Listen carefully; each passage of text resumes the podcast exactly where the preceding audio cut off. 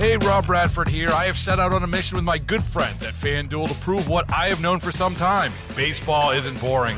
Now I have a daily podcast to prove it with some of the most notable people in the baseball world screaming baseball isn't boring from the mountaintops or at least agreeing to come on our show. Players, managers, GMs, and yes, even the commissioner of baseball, Rob Manfred. It has been a constant wave of baseball's most powerful voices. So join the revolution, subscribe, and soak in Baseball Isn't Boring. Listen on your Odyssey app or wherever you get your podcast. You'll be glad you did. Call from mom. Answer it. Call silenced.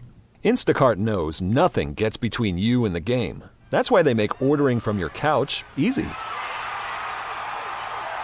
Stock up today and get all your groceries for the week delivered in as fast as 30 minutes without missing a minute of the game. You have 47 new voicemails. Download the app to get free delivery on your first three orders while supplies last. Minimum $10 per order. Additional terms apply. Welcome to Overnight America with Ryan Wrecker on KMOX. Sponsored by Michael's Flooring, the flooring experts. Michael'sFlooringOutlet.com.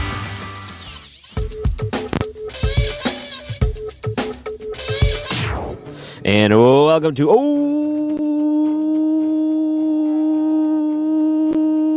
Overnight America.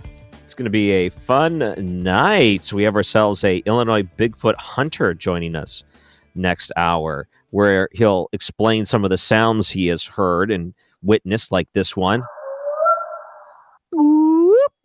How would you like to be walking around at night in the dark and hear that? Whoop. Nope. nope. I'm going to say a big no on that one. That's all next hour. And I know there's a lot of interest when we do stories like that. I wanted to start by at least bringing this one story up. At KMOX.com, push to reopen loop trolley with federal money meets overwhelming displeasure. I don't know if displeasure is a strong enough word for most people when they hear the term, hey, trolley and then they coupled it with more money into the money pit. How much money do we have in the region that we can just continue to throw millions of dollars at this thing as if we don't have any other ways to spend it? Oh, I can think of about, oh, I don't know, 150 other ways to spend it. And the loop trolley would not even be close to that 150. It'd probably be closer to about the, you know, 1000th type of thing in the list if I were to come up with ways to spend a million. In this case, uh, supporters of the failed public transportation system in St. Louis Shopping, Food, and Entertainment District are asking for buck 26 of federal money. When I say that, it's 1.26 million. But, you know, for talking about, uh, you know, government tax dollars, the way they throw money out in the county to uh, out of town lobbyists and out of state surveys and things, 1.26 million's a chump change for them. Oh, we can find that in our cushions. I am definitely afraid that they're going to try to bring this back up and waste more money on it. And I don't think too many people want it. I think there's a lot of people that don't want it. I think that they like the idea of it. There's uh, something my wife does. When she orders a hamburger, she'll order it with tomatoes. And as soon as she gets the burger, she'll pick the tomato off and throw it away. And I say, that's such a waste. Why do you do that? She said, I like the idea that the tomato was there. It adds just enough, a little bit of flavor without me actually having to eat the tomato. I feel like the loop trolley is that tomato. I think people like the idea of it, but when push comes to shove, throw it away. throw it away. It ain't worth it. We've uh, wasted a lot of money on this thing. I don't know if that's the perfect analogy, but it's at least one. And tomorrow we're actually going to have a couple of different guests to come on and talk about what a waste that sort of thing is. And another thing too at KMOX.com, um, there is this debate, and the Missouri House has passed a bill for guns on buses and public transit. And you can find this on KMOX.com. It's out of Jefferson City, of course, with the Missouri House passing that bill on Monday. 124 to 32. It sends it to the state Senate, which is also led by Republicans, which would indicate that it should allow it. So firearms in this case would not be permitted on Amtrak, but they would be permitted on public transportation. I want to just point out one thing. How bad is public transportation in Missouri or even here in St. Louis that something like this is a need? Doesn't that tell you a lot about our public transportation system that it's so bad that in the state legislature they have to put a law into place that says you are allowed to defend yourself with a deadly weapon and keep it on you if you do so step foot on one of these public transportation machines. That sounds old timey when you put the machine in there, but still, if anything, doesn't this put a pretty big warning that we got major problems on our public transportation and things aren't getting better? Doesn't this indicate that maybe we need to do something different when it comes to security or policing on places like Metrolink here in St. Louis?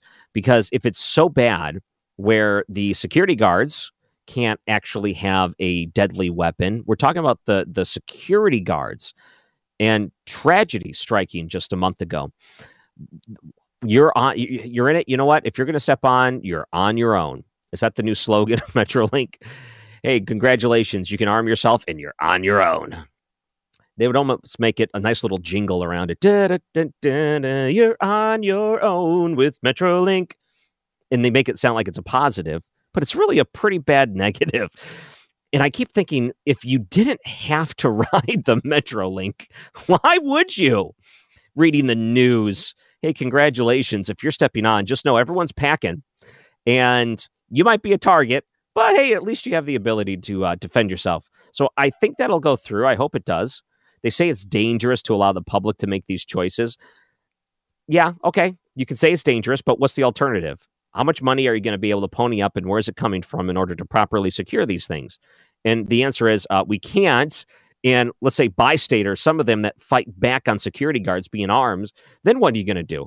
There's the only one thing you can do. Either you don't ride it, you stay away from it, or you allow the person to be able to defend themselves. And that's the situation we're in right now. Scary, right? Yeah, I know. scary. And what would you rather spend money on? Uh, I'm guessing if you had the opportunity and you had 1.2 million and you had to spend it either on the trolley or security for the MetroLink locally, I think you would say, you know, I think uh, I think that needs to go to the MetroLink. I'm kind of tired of hearing people getting hassled, harassed, assaulted, killed, shot, stabbed, drug deals, all these things. I'm kind of sick of hearing this. Maybe we'll spend that extra money on, you know, properly securing these things as opposed to allowing it to go to the wild, wild west like you're in some kind of uh, marketplace in the future where anything goes. Yeah, be careful there. All right, coming up in a after the break, we're going to talk about some of the different problems we're still having with crime here in the city of St. Louis. And there was one instance in St. Charles that went a little wild. There's one story, by the way, this KDSK story or KSDK story, where they were talking about this standoff that happened in St. Charles. It was an hour long standoff. There's one bit of information in there that I'm surprised they are downplaying. So I'll tell you that after the break. And also joining us uh, this hour is Dr. Don Vaughn. And he is someone that does a lot of research. He digs deep into the data and he digs deep into research polling uh, and we're going to talk to him about some of the different polls they've conducted here in St. Louis. What does it mean for the mayoral race that's going on? Maybe some of the different polls they've used in the past, the presidential race, things like that. Invisibly is the company. He's the head of product, and he's joining us later this hour, too. This is Overnight America, KMOX. St. Louis's weather station, KMOX. One person texted in Metrolink jingle is better than the Cardinal song you like. I don't know about that. I mean, the Cardinals have a pretty strong song back in the 70s. I do think it's a great little little tune. Uh, going back to the Metrolink jingle I made up, you're on your own Metrolink, referring referring to in the state they're going to make it a state law, and it looks like it's going to happen. Uh, the way that the House voted it overwhelmingly, that you're allowed to arm yourself when you go on public transportation. I'm guessing that would also include MetroLink. And things are so dangerous on some of these, and some of the terrible crimes are committed that people are sick of being victimized and not having proper security. And even the security that's there, if they're a security guard, they're not allowed to have anything that's of deadly force. So I guess if they have a whistle or something, but I, it's so bad, not just uh, around the state, but particularly here in St. Louis. It makes you wonder what kind of branding they would have to use on MetroLink.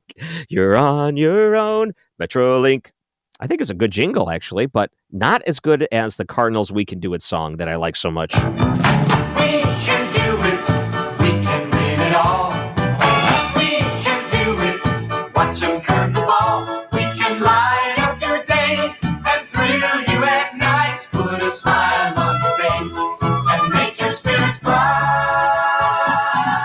Here we go. This is our year.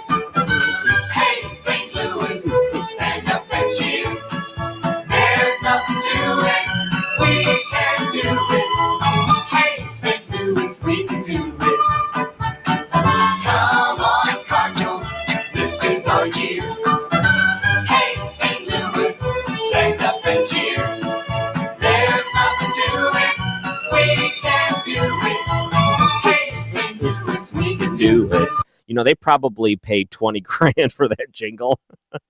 I'm sure it came with all kinds of other bells and whistles to it. But here we are in 2021, probably about 40 years removed from when that was last played as a Cardinals song. And thank you for spending that much money that long ago. I'm just guessing. I have no much no insight in how much they paid for that, but those jingles are not cheap. And then when you factor in it was a professional ball club, they always upcharge you for that. Oh, it's going to be for the Cardinals, huh? That means this is the price. They don't give you a discount when you're uh, the St. Louis Cardinals, one of the most storied franchises in all of baseball history.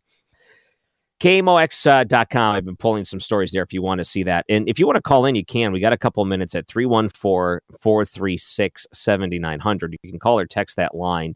And I hope that you enjoyed that song. I know the person that texted me did not enjoy that song. There's a follow up to a story that we've been wondering if they were going to be able to find the person responsible for a death that happened on February 5th. It was an incident in South St. Louis.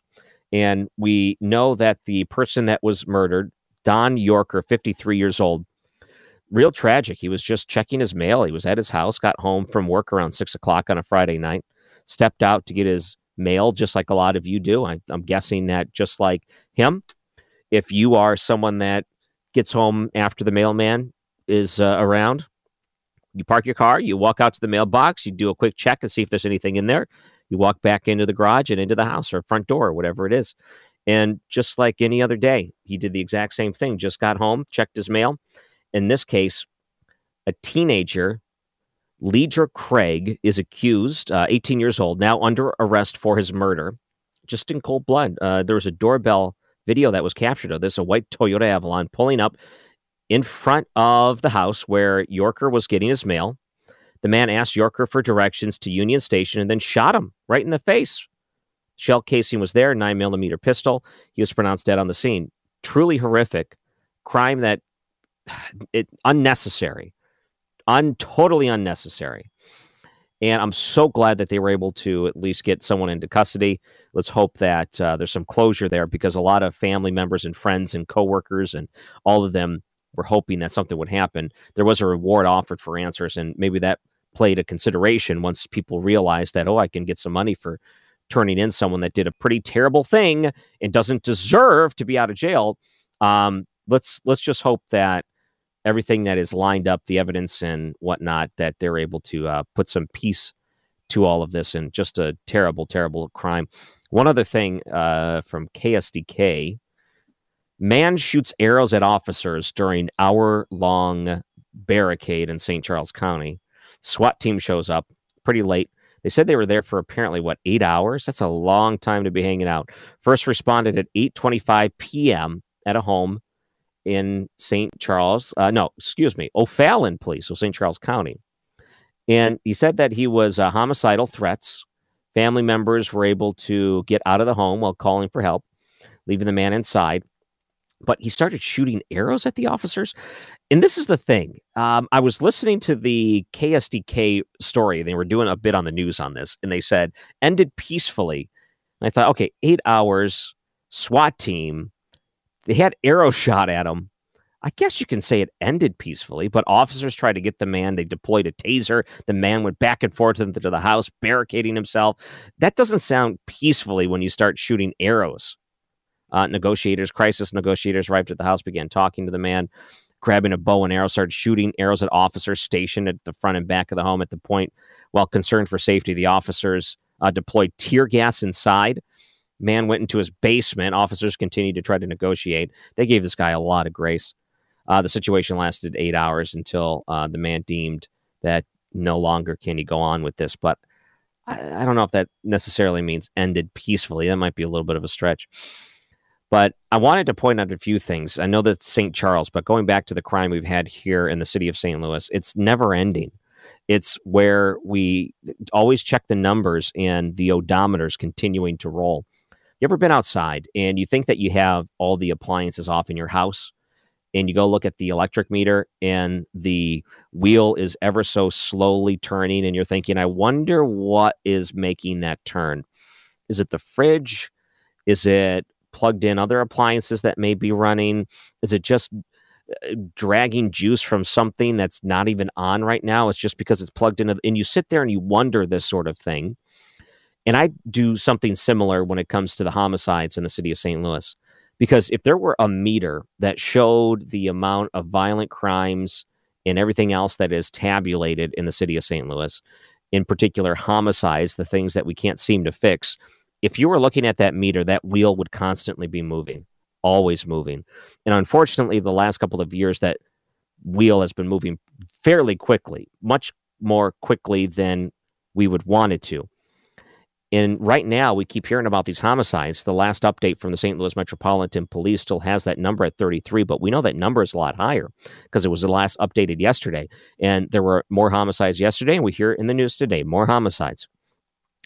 I wanted to point out at the end of March last year, we were at 33 homicides. So we're just a couple of weeks in, not even two full weeks into March, and we've already elapsed where we were at this point last year by a lot because we're going to blow past that by the time we get out of March. That number's probably going to be in the what the 40s. Hopefully, it's not in the 50s, but it'll it probably be in the 40s at least. And we go back and look at the way things trend last year. In the year 2020, we had 262 homicides, one of the worst years in the city of St. Louis in the past 50 years. Truly terrible look what that does not only to our reputation, which has already been tarnished as a city, but what does that do to the people that live here? The mentality to think that if they go inside of the city, that one moment they'll be in a safe area, and the next thing you know, they're going to be a victim of a crime or a family member is going to be a victim. And this is even during a pandemic when there weren't a lot of people out. This is a, during a time when you think that most of it would have been dialed back, much like the natural weather situations seem to have an effect. If you got a big snowstorm, it seems like crime goes down because there's less people that are out there committing crimes. It's a weird thing. Heavy storms seem to damper protests and things that turn violent. And those things sometimes work in your favor. You would think a pandemic, something like that, but not really. Crime doesn't sleep, much like rust never sleeps. And when we continue to look at this, it's something that we don't pay enough attention to. I know that we talk about the horrific things that go on, just like that one story about the man who walked out to his mailbox and was shot. And now, a month later, we have a suspect in custody, an 18 year old, that's been charged with the murder of that South St. Louis man. Let's hope that that wheel, that that metric, whatever it is that we continue to watch, will one day slow to the point where we're not embarrassed by it. We're not embarrassed when there's any sort of national coverage on the city of St. Louis and it's something terrible, it's something horrific. We have so many good things going for the city that will never get the same attention as other cities that have their act together when it comes to crime. Imagine if we had this uh, taken care of and we were able to brag about everything else that's going on. Imagine that. Imagine if we didn't have an asterisk next to our name whenever someone says, "Oh, this is a great city to take your kids to on vacation." Asterisk. Oh, it's very dangerous though. Don't go outside at night or in downtown or north or whatever. This is this would be terrible. I would hate to see that. All right, so we're going to take a look at your weather. That's going to be coming up next. And afterwards, how does data drive research in the city of St. Louis? Dr. Don Vaughn's going to be joining us right after. This is Overnight America, KMOX. Baseball is in full swing. NBA playoffs are heating up, and your NFL team is gearing up for training camp. Listen to the latest on the teams you love here on the Odyssey app. The biggest sports radio stations in the country, providing unrivaled local coverage of their teams, all in one place. Exclusive interviews with players, coaches, and team executives, streaming live and always available on demand. Stay in the know with your favorite teams right here on the Odyssey app. Call from mom. Answer it. Call silenced. Instacart knows nothing gets between you and the game. That's why they make ordering from your couch easy. Stock up today and get all your groceries for the week delivered in as fast as 30 minutes without missing a minute of the game. You have 47 new voicemails. Download the app to get free delivery on your first three orders while supplies last. Minimum $10 per order. Additional terms apply. Cardinal spring training is underway in Jupiter, Florida, and KMOX's Mike Claiborne is covering it all. Hear his daily reports, mornings and afternoons, and on Cardinals Open Line. Sponsored in part by Norm's Bargain Barn and Wilkie Windows. On your voice in the St. Louis Cardinals, KMOX. Welcome back to Overnight America. I'm your host, Ryan Wrecker, and joining us now is the head of product for Invisibly, Dr. Don Vaughn. Thanks for coming on to KMOX. What's St. Louis like in the data game today? It seems like it's a growing industry in the city. Yeah, you know, our, our founder of our company uh, of Invisibly, is, he's Jim McKelvey. He founded Square. He's a you know a big name in St. Louis, and he's really done a lot of work to bring technology to St. Louis, and Invisibly is no different. That is really cool. What kind of things are we researching out of St. Louis with Invisibly? Yeah, I think what people have realized over the last couple elections is that how polling works and how market research is done is um, completely broken. If you look at the, some of the predictions about what the Trump Biden race was going to shake out, both in 2020 and how it looked in 2016 as well, polls are off by, I think the CNN poll I saw most recently was off by 17 points. And so, uh, what Jim came up with the idea is that we should be giving people control back of how they answer surveys and respond and just deal with their data online. So what Invisibly does is we're a, a polling company and we allow anyone to do market research out there and ask anyone online their opinion about things. And in this case, um, a lot of what we've been doing has been we've had a lot of success in the political sector asking, hey, who are you going to vote for? Uh, and then when you actually ask people that in a way online on, on websites, you find you get really accurate results. We actually predicted the 2020 presidential race within four electoral votes. Hmm. Wow. You're based here in St. Louis. And when did you guys start up? That's right. We're a couple years old. Um, it's about three years that we've been developing this type of technology. Um, it's just come to life, though, in the last six months. You know, when you do technology, it sometimes takes a little while to get it right. And uh, now the polls are showing that we have got it right. Cool. So when I when I hear about this, I think, okay, this is kind of fun. People like to go online and they like to see what the predictions are, what the polls are, particularly around presidential elections. But what's the day to day type of usage for something like this? So would you market this mostly to large companies who are trying to get a better idea of how to market themselves, or is this used for something else? Yeah, that's exactly right. It's it's a uh, what we do is any kind of market research that companies want to do, any questions they might have about consumers you're in the age of COVID, you certainly can't get people to show up in person. Um, but if when you when you do things online and you want to do research, um, sometimes you have to you pay people a lot of money. They show up to focus groups. Maybe they give you an honest answer. Maybe they don't. And so what we've developed is technology that can be shown to any American on any website, and you can target it down to specific locations. But you can ask any questions. And so we see businesses wanting to understand other things like how do my or is my messaging coming across and my values. And so we discovered that um, Chick Fil A has a has a lot of um, love for their brand, and even McDonald's has had the surprising uptick in um, how people perceive their jobs in McDonald's careers. And it turns out they've been putting a lot of dollars into that. So we're basically just trying to ask people questions and see is there anything um, that you want to know and ask consumers, and we facilitate that in terms of a survey. Mm, I love their chicken minis at Chick fil A. They are so good. so that's where it all starts. If you got a good breakfast sandwich like that. Uh, but I also wonder, too, about when when someone is approached to do these surveys. You know, that they're a little standoffish. Like, I don't know if I want to do that. Yeah. Just like it's like w- uh, when you go on YouTube or whatever, and it gives you an option to skip the ad. People skip the ad. So, how do you get people that actually want to engage in this sort of thing? So you're getting an actual honest response. So you know that the data you're receiving is actually accurate. You know, I had the most interesting experience, Ryan, which is we didn't even develop this technology to do political polling, or it was really just a way to get feedback from people online. But what we found was that I don't know if your audience knows this, how a lot of political polls are done is they literally call people's landlines mm-hmm. or they robo dial their mobile phones. And I don't know about you, but I'm not picking that up. And if I am, I'm going to lie about what's happening because why are you robo calling me on my phone? I don't need any more spam. So we know that how market research is done right now is was just completely broken. So we've we sort of shifted paradigms, and it turns out that people do want to. If you ask them in a non-intrusive way, just as they're reading content, it's not a pop-up. We just you might uh, we might appear on a on a website in the corner, and we might ask you, are you voting for Trump or Biden? Are you going to take the COVID vaccine or not? Which, by the way, is about 50-50. Um, but it's unobtrusive. You can continue reading. You don't have. No one's calling your phone. No one's blowing you up. It feels very anonymous. I think again, being called on your phone feels very personal. Uh, you have my phone number. How did you get it? Versus this is just a simple question online. And when you ask people in more of a friendly and anonymous manner, you actually get a pretty high engagement rate. Yeah, and the thing too, you know, being in the radio industry, much like TV and I'm sure other industries too, there's a lot of methodology that goes into trying to figure out how Mhm. many people listen Mhm. to us and things. And there's always like on the back end, the radio industry or the TV industry or even movies and all of that, they have different metrics that they like to try to apply and try to understand these sort Yeah, of things. There's yeah. all these different tricks that uh, you try to use or whatever.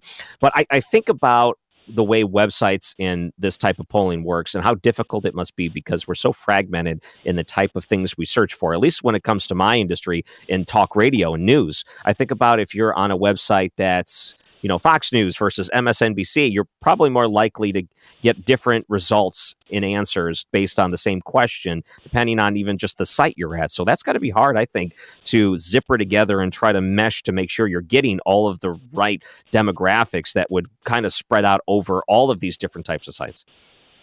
Yeah, spot on. I mean, that's a lot of the problem with most market research is if you go pay somebody 50 bucks to sit on your panel and give you feedback, that's not really representative of most Americans. Like those are people who are out there trying to make money for focus groups. Um, and nothing wrong with that, but don't pretend that it represents everybody's opinions. And the same thing when you call people's landlines for polling predictions.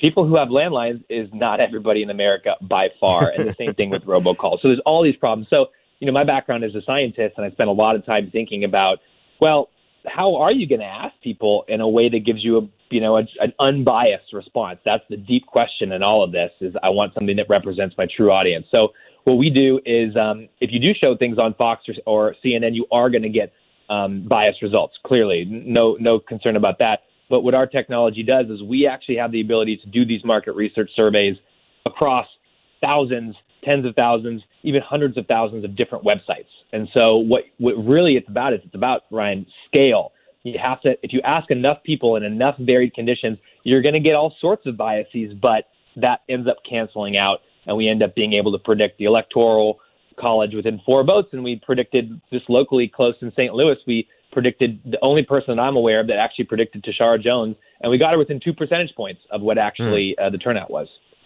Dr. Don Vaughn, Invisibly's head of product, joining us here on KMOX. They're a St. Louis based startup. So let's talk about that in particular, the St. Louis mayoral race. And a lot of people looked at Lewis Reed and some of the other polls out there predicted that he would take it. He's got the name recognition, he's the board of aldermen president. So he had what seemed like Yeah. an advantage. But when you did this poll, what were some of the things that you think you did differently in order to make your poll more accurate?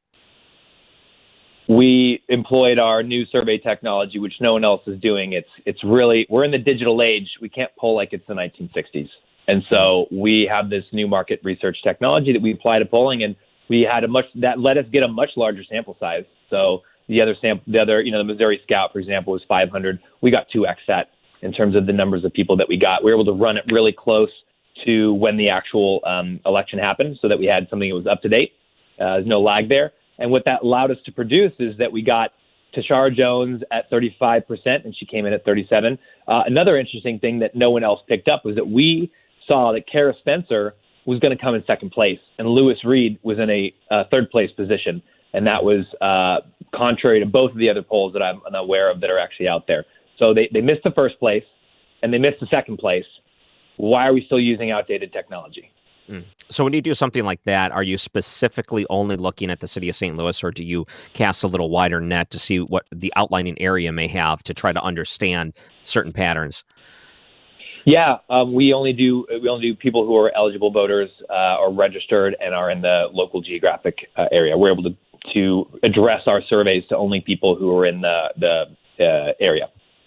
So, So, when you yeah, do you something like Yeah, I was going to say mostly to get them enticed to take a survey like this. Are they able? Do you find that most people are more inclined to just do it out of the sake of doing it because you know they're online, they're bored, they got a little extra time, or do you have to like bribe them a little? Like, hey, you're in the running for a gift card to Applebee's or something like that.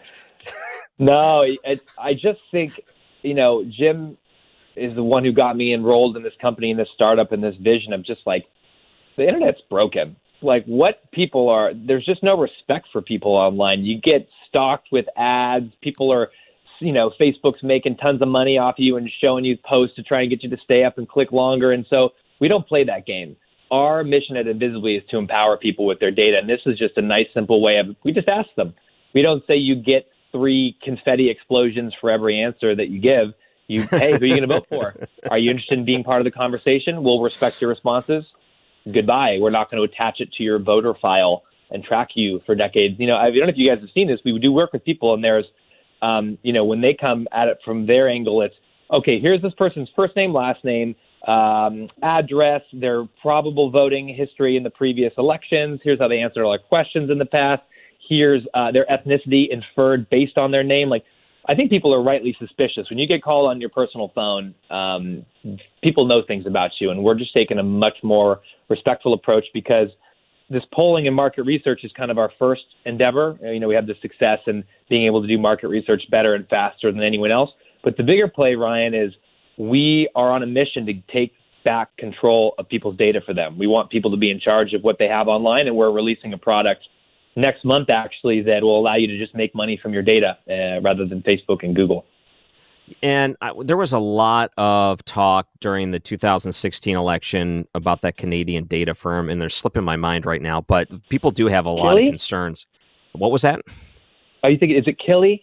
No, but it was the one that uh, later had a lot of uh, questions about the information they use. I think that they were more intertwined with Facebook and the way that they were trying to probe information mm-hmm. that were being used on some of these apps. People didn't know this data was being mined by them. It was real questionable. So people do have a better understanding of how their data is being used, and they are skeptical. They don't want to be the product, I guess. So when you yeah. do something like this, there you, you realize that people do have their guard up. And how do you just how do you try to put their guard down, make it so it's a little bit safer so they don't feel like they're constantly going to be bombarded with spam for the rest of their life by filling out one thing? Yeah, you know, well, we don't ask for any information from people. Um, we don't I like to contact them in the future. I don't ask you for your email. I don't ask you for your phone. I can ensure that you only take the survey once, and that's there for the accuracy. But who are you going to vote for? How likely you to vote? Are you a registered voter? Um, things like that, and that's that's the end of it. That makes it easy enough. So it's interesting because I know there's a lot of companies that are always interested in this sort of thing. What do you do? Do you go market uh, yourself to different large companies and things, or do people come to you? I'm just kind of curious the the process of how this normally works. Yeah, we're still. I got to be honest, Ryan. We're still figuring that out. Which is, uh, we now have w- what I you know, this technology just predicted the presidential race more accurate than any other poll out there. I mean, no one got it this, this close. Uh, even the 538, which aggregates everybody else's polls, missed it big time um, mm-hmm. because they just aggregated a bunch of biased polls. So no shocker there. But so we're just kind of doing interviews like this to get the word out that there's a new way of doing business um, that doesn't rely on yeah technology from the 1960s. There's this thing called the internet, and um, polling has changed and improved, and any kind of market research can be done. You know, we can turn surveys around in two days, and so we're just talking about it, and um, so we are getting a lot of leads organically, but we can't argue with results at the end of the day. Yeah. I'll say that I, I, we got a lot of crap, Ryan, from um, the institutions, and that's what happens when you have a startup is you have to break through these old school things. So I've been fighting with the Washington Post. They don't want to list us as an official, um, you know, uh, validated uh, provider and pollster because we use technology and methods that they don't agree with because it's mm-hmm. not the standard. And I'm sitting there thinking your gold standard is garbage because it didn't work. I, mean, I don't care about the methodology. Look, I mean, it's ridiculous, but like at the end of the day, if I had a magic eight ball and I clicked it and it always predicted the next president, it doesn't really matter if we do the the demographic rebalancing according to your method or another method. It just doesn't matter.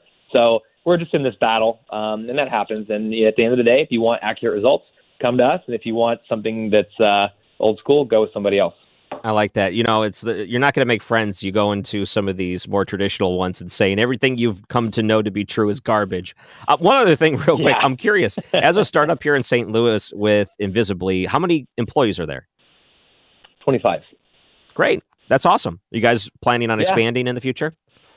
Yeah, we're get, I mean, we're just we're having great success with this. All the polls we're doing so far, um, you know, have just come out really, really well. I mean, I, again, I didn't even I didn't even intend the technology to be used for political polling. It was just as a scientist, I was like, how do I measure if I'm accurate or not? I can't tell about you know Chick Fil A's how much people love it. I don't know what the truth is, but I know the truth in polling, and so it's been this really great benchmark to prove objectively that we are better than other people. So we're getting we're getting a lot of influx, and uh, we're and we're now in this phase of expanding. Like I said, because we're moving beyond polling to what if you wanted to make you know you respond to one of our surveys? Would you also like to make money off those responses by uh, taking control of your data and either licensing it out because you're interested in things or not? So that's this next phase for us of it's your data, you own it. Google doesn't own it, Facebook doesn't own it, and we don't own it. What do you want to do with your data? It's powerful. You know, that's interesting. So, how about you take it a step further? And once you have the rights to someone's data, then you can defend them in court as they sue a Google or Facebook to say they are improperly using data that someone else has the rights to. And the next thing you know, you're taking back people's uh, data, kind of like these life locks and things when it comes to like social security numbers. So, they'll alert you when someone's using your data inappropriately. And you could go out there and say, that's right, we'll defend you for a company that's using it in a way that's they're not licensed to. So, you can make, uh, you know what, you got to hire a bunch of lawyers for that. That'll be the next thing. Uh, Dr. Don Vaughn, by the way, people wanted to find out about Invisibly, how can they do that? If you just go to invisibly.com or you can check out some of our social accounts at Get Invisibly, and uh, you'll have all the full results of our polling and uh, other COVID vaccination and type surveys there. You'd be a hero if uh, you could litigate people's freedom when it comes to uh, data.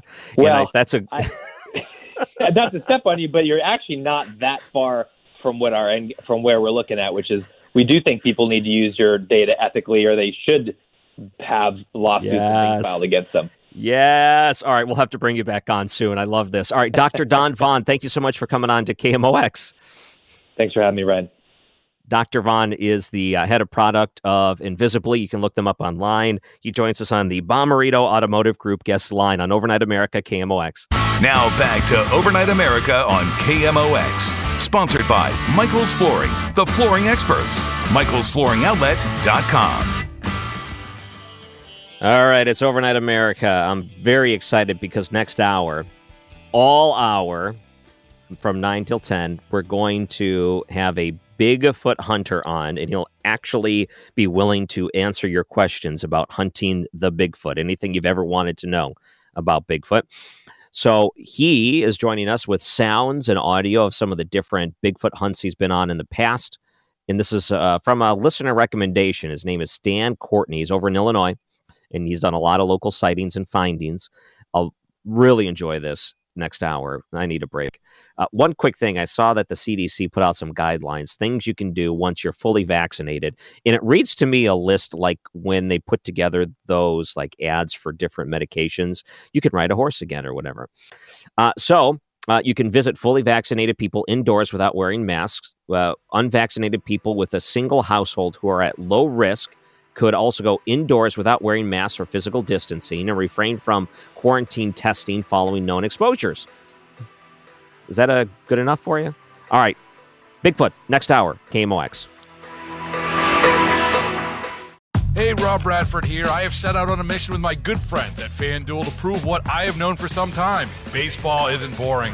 Now I have a daily podcast to prove it with some of the most notable people in the baseball world, screaming baseball isn't boring from the mountaintops or at least agreeing to come on our show. Players, managers, GMs, and yes, even the commissioner of baseball, Rob Manfred. It has been a constant wave of baseball's most powerful voices. So join the revolution. Subscribe and soak in Baseball Isn't Boring. Listen on your Odyssey app or wherever you get your podcast. You'll be glad you did.